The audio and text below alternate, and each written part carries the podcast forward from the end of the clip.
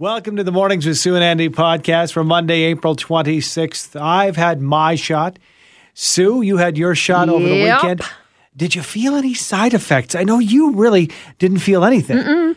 I felt like I had a flu, like a major flu for 24 hours or just less than that. A lot of people have felt effects. So what does this mean? Is it normal? And can we manage it when it comes to the COVID-19 vaccine or any vaccine for that matter? We'll catch up with Dr. Ted Jablonski, our on-call family physician, for some answers. You know what made me feel sick was filling up my gas tank on the weekend. What the heck happened? You may have experienced a little bit of sticker shock. Gas prices in this city climbing close to $1.30 a liter. Wow, what's happening in Calgary? Why are the prices so high? That's the question we asked Dan McTagg. He's the president of Canadians for Affordable Energy. You want to hear what he has to say. The Vivo Center for Healthier Generations. If you live in Coventry, if you live in the Northeast, you know about this. It's barely a big operation, going to get bigger. Their ambitious expansion project kicks off this week. In fact, you're going to be emceeing it soon. So it sounds very spectacular. We'll get all the details you need to know. And as a parent, a grandparent, if you have a little one in your life who carries around their favorite toy, you know the devastation when they put it down or lose it. And we are going to find out the story about Larry. We talked to our executive producer, Mike Tarasco. Larry is his 3-year-old daughter's favorite stuffy, and Larry got lost at Costco. They thought he was gone forever. Was he? No. It'll restore your faith in humankind. Listen to this story. You are going to love it. 7:20 now, and the vaccine rollout here in Alberta has gained momentum now that the age range was lowered last week. So did you get the shot? I know I got mine on the weekend.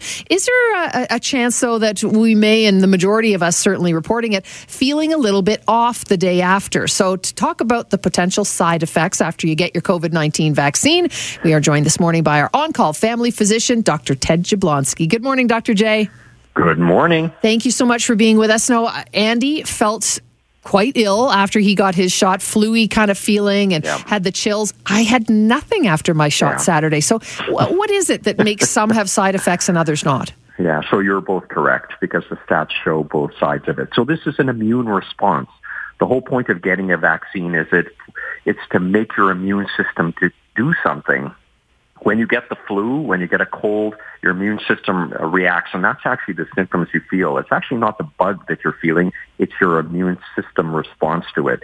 So very common things: sore arm, fatigue, chills, fever, feeling flu-like, headache, very rarely diarrhea. Those are the common ones. And the vast majority of people get very little, mild, at worst, moderate. So I'm wondering, you know, and we talk about the COVID-19 vaccine, but we could really bottom line this to potential side effects for any vaccine, couldn't we? Correct. And I would say on average, I would say I'm seeing less trouble with the COVID-19 vaccine grouping than, say, seasonal flu or a lot of other vaccines we give. So this is really a very good news story. You're giving millions and millions of vaccines out. So if this was a vaccine or a vaccine group that was really problematic, this would be very, very difficult. So thankfully, it's a grouping that causes very minimal symptoms for the most part. Now, you can get a more serious adverse event, as they're recognized, and this could be more of a local reaction, a true allergic reaction, or anaphylaxis, right, where you get a shot and actually you get a huge immune response, which could be very life-threatening. Right. Thankfully, those people, generally people who get anaphylactic response, have already had multiple anaphylactic responses in their life. This isn't their first event. They know they're highly allergic to things. So we need to be very, very careful in that very small group of people. Before we let you go, a texter actually asked, because I had not had any reaction and Andy did, could you take it that maybe your body, you've already had COVID and your body's not reacting as much, or is that just kind of... So a very common question, but no, not at all. Okay. And it doesn't mean if you don't react, like Sue, because you didn't react doesn't mean the vaccine didn't work well for you. Right. Or Andy, if it, you know, you react very, very strongly, that means, oh, you got great protection. Really doesn't mean much of anything. But I will say this, the second booster or the booster shot definitely provokes more of an immune response than the first one because your body's now seen it. So when it sees it again, it mounts a little bit more dramatic response. So everyone getting a second shot is going to know it a little bit more than the first one particularly. Well, and if you know going in... Yeah, that certainly you can be prepared, helps. Right? Absolutely. Just 10 seconds left, though. I'm wondering, should we take a Tylenol or an ibuprofen after we get our shot? Is that a good idea? I would just wait. So for the most part, we say just wait. If you get symptoms, you can absolutely manage them with Tylenol, Advil, Aleve, etc. But don't do anything prophylactically or pre-immunization. Just get it and see what happens, because nothing may happen. Thank you, Dr. J. Appreciate it. Okay, you betcha. That is Dr. Ted Jablonski, our on-call family physician. 812, wow, talk about sticker shock. Gas stations around the city charging nearly $1.30 for a liter of regular gasoline right now. We're joined this morning by the president of Canadians for Affordable Energy, Dan McTagg, to discuss these crazy high prices. Good morning to you, Dan. Yeah, good morning, Sue and Gandhi. Okay, what is behind all of this? What's going on? Well, what's happened, I think, is that gas stations have finally decided that beating each other up and suppressing their what's called their retail margin, what it takes for them to turn on their pumps, may be over temporarily at least. And they're now charging about a 15 cent a liter margin. Basically, the cost in the past has seen, you know, gas stations charge anywhere from 0 to 3 to 5 cents a liter, but 15 is pretty significant. That's because most gas stations in Calgary cost them about $1.12 to buy their fuel taxes in. So the difference between $1.27.9 and I'm seeing a lot of stations versus the $1.12 is really the amount that the gas stations allow themselves or are permitted to allow themselves to compete against each other. But it's pretty clear that it's not just Calgary. It's also true. I did an interview yesterday with your sister station in Winnipeg, and it was the same number, $1.27 with 13, 14, 15 cent retail margin. So something is afoot. Perhaps they're not making enough money and they're realizing it, or we may be on the cusp edge of a breakout in prices, not this week or next week, but likely when the pandemic begins to recede. I think we're going to start to see prices charge north. You know, it's interesting because you mentioned Winnipeg, Dan, but I'm wondering throughout the province, are there any deals to be had, or is everybody across the province of Alberta is seeing that sticker shock? No, it really depends on the town that you're in. And when wholesale price differences are, say, 2.4 cents a liter difference between ourselves here in Calgary versus Edmonton, you're seeing prices much lower there. Of course, there are gas stations that still offer cheaper prices. Regina, Saskatoon weren't as expensive.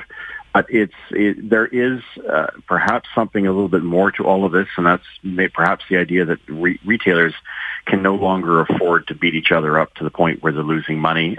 People aren't going into their stores to buy their other goods to offset any potential losses in compressing those retail margins. So I think over the next month or so, we're going to continue to see inexplicably high prices. Absent competition, as we've seen in the past, mostly because there's really nowhere else for gas stations to be able to pay to turn on their pumps. And the idea that you can compete with, say, for instance, a big box store like Costco, who has a membership fee, doesn't honor all credit cards, those are real costs for most gas stations. And I think they're basically realizing, look, if everybody wants to go to Costco, that's fine, but we can't afford to continue to bleed red ink. Our banks and our lenders and our basically those who are selling us our fuel won't be as generous in the days to come. Do you think that as we move into the summer driving season, or you mentioned, you know, kind of coming out of COVID, but even into the summer driving season, do you think prices will continue to go up? And how much are they allowed to charge on top of what they pay? Well, they can charge anything they want to, but we know that the wholesale price is there. Today it's 75 cents a liter. You know, the federal tax is 10 cents. The provincial tax is 13 cents on every liter of gasoline. And you have the federal carbon tax of 8.84 cents a liter, and you have to multiply that all by by 5% GST. I sense that once the bad news on the pandemic is behind us, and it's kind of hard to say that when you see what's happening in countries like India, where demand has to drop, if only because we're now dealing with a third wave, which looks a lot more like a significant crisis.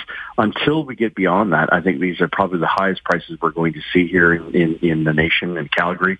We're likely to see prices perhaps even drop over the next couple of weeks, starting as early as Wednesday on the wholesale side. But once this is behind us, look out. Demand is going to roar right back. A lot of producers are not getting back into the business, and we don't have to go very far right here in Canada. we basically stuck a fork in our ability to sell oil to the rest of the world. So the rest of the world is in a situation where there isn't just enough supply to go around. We may very well find ourselves into a circumstance where $1.35, $1.40 might be the new normal right across the province here. Very interesting times. Thanks for breaking it down for us, Dan. We appreciate it. Oh, thanks for having me again, Eddie and Sue. Cheers.